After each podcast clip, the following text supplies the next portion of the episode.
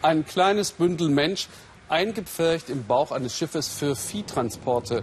Immer häufiger erreichen uns diese Bilder von Flüchtlingsschiffen auf dem Mittelmeer, hoffnungslos überfüllt, ohne Besatzung in höchster Seenot.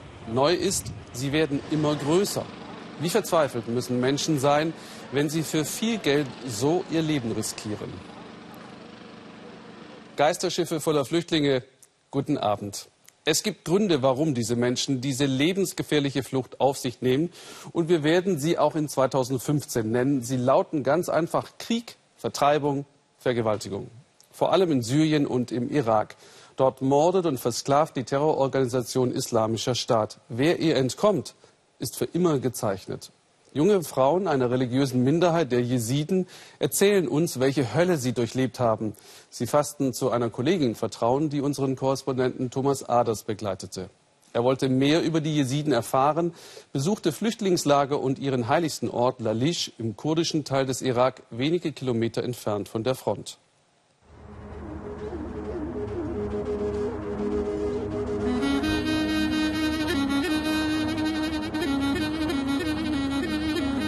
Kurdistan, wilde Schönheit.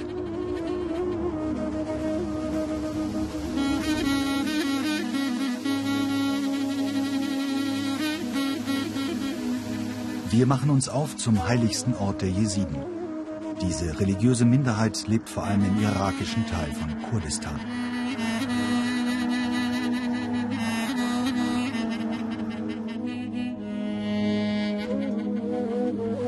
Es soll ein mystischer Ort sein, hat man uns gesagt.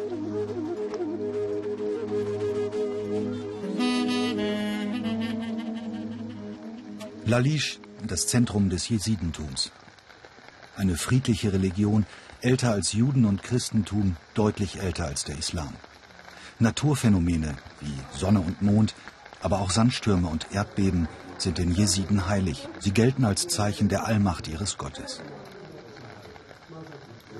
Da die Jesiden kein heiliges Buch haben, wie die Bibel, den Talmud oder den Koran, gelten sie radikalen Muslimen als Ungläubige, als Götzenanbeter.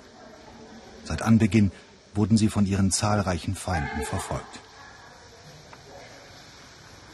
Ungezählte Traditionen gibt es bei den Jesiden. Das Öl für die Kerzen muss in diesen rund 900 Jahre alten Amphoren aufbewahrt werden. Im gleichen Raum der in den blanken Fels hineingehauen wurde, der Stein der Wünsche. Mit geschlossenen Augen werfen die Gläubigen ein Samttuch auf einen kleinen Vorsprung. Wenn das Tuch bei drei Versuchen liegen bleibt, geht der Wunsch angeblich in Erfüllung. Wir treffen Baba Sheikh, das Oberhaupt der Jesiden. In Washington und Brüssel hat er um Hilfe und Schutz gefleht. Ein verzweifelter alter Mann, der nur eines will. Frieden. Die Terroristen haben mit schweren Waffen auf unsere Brüder und Schwestern im Sinjar geschossen und alle unsere Dörfer zerstört. Viele Menschen sind dabei getötet worden. Doch am schlimmsten war für uns, dass sie unsere Frauen ermordet und unsere Mädchen verschleppt haben. Wir wollen wissen, wie es jenen jungen Frauen und Mädchen ergangen ist, die in der Gewalt der Terroristen waren und fliehen konnten. Unsere Spurensuche beginnt in den Flüchtlingslagern wie hier in Chanke mit über 80.000 Menschen das größte Camp im irakischen Kurdistan.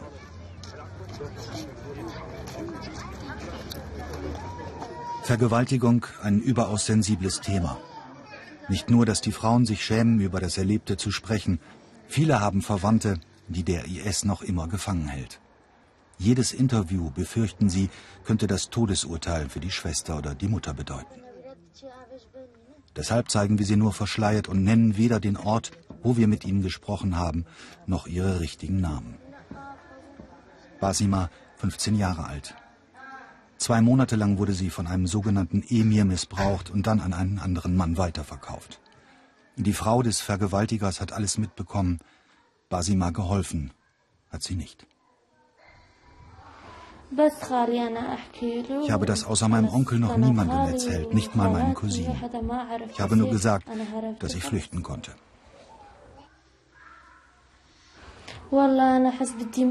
Als er das zum ersten Mal mit mir gemacht hat, wollte ich nur noch sterben. Genau wie jetzt. Ich habe niemanden mehr. Das ist doch kein Leben, was ich führe. Ich vermisse meine Familie, meinen kleinen Bruder, meine Schwestern, meinen Vater. Ohne sie bin ich verloren. Ich weiß nicht, warum er mir das angetan hat.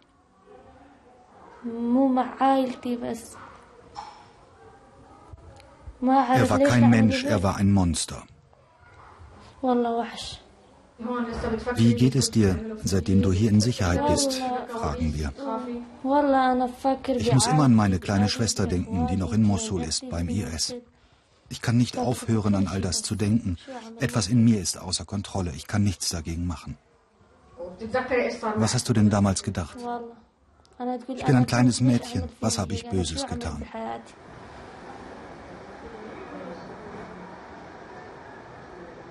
Ein Mädchen liegt kraftlos auf einer Matratze am Boden. Heute Morgen ist sie nach dreimonatigen schweren Vergewaltigungen operiert worden. Nur ihre Schwestern Zeynab und Hanin fühlen sich stark genug, um über ihre Torturen zu reden. Eine weitere Schwester ist noch in IS-Gewalt, offenbar im syrischen Raqqa. Zeugnisse aus einer Hölle namens Mosul. Ich habe versucht, ihn abzubringen. Ich konnte ihn nicht stoppen. Er war zu kräftig. Ich habe versucht, ihn wegzudrängen, aber er war stärker. Ich habe geschrien und ihn angefleht, damit aufzuhören, aber er hat einen Plastikschlauch genommen und mich grün und blau geschlagen. Ich kann nicht beschreiben, was passiert ist. Ich wünschte, ich wäre tot.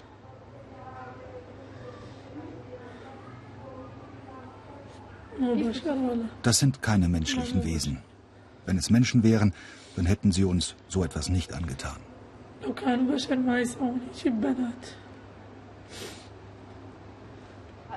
Glaubst du, fragen wir, dass du noch einmal ein normales Leben führen kannst?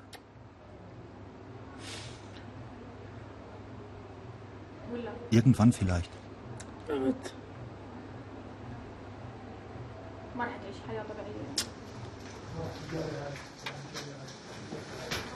Nach der Zählung der Jesiden findet derzeit der 73. Genozid an ihnen statt und diesmal, so sagen sie, ist es schlimmer als jemals zuvor.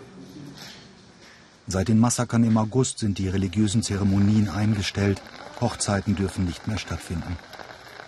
Nur einen wichtigen Ritus vollführen die Tempeldiener auch heute noch. Das Anzünden der 366 Kerzen in der Tempelanlage von Lalish, immer kurz vor Sonnenuntergang. Damit soll das Licht der Sonne hinübergerettet werden in die Nacht. Vor dem Terrorregime des IS sind auch Christen und gläubige Moslems geflüchtet und aus Syrien allein drei Millionen Menschen in die Nachbarländer Libanon, die Türkei und Jordanien. Nur wer Geld für Schlepper aufbringt, meist über Verwandte, wagt sich aufs Meer nach Europa.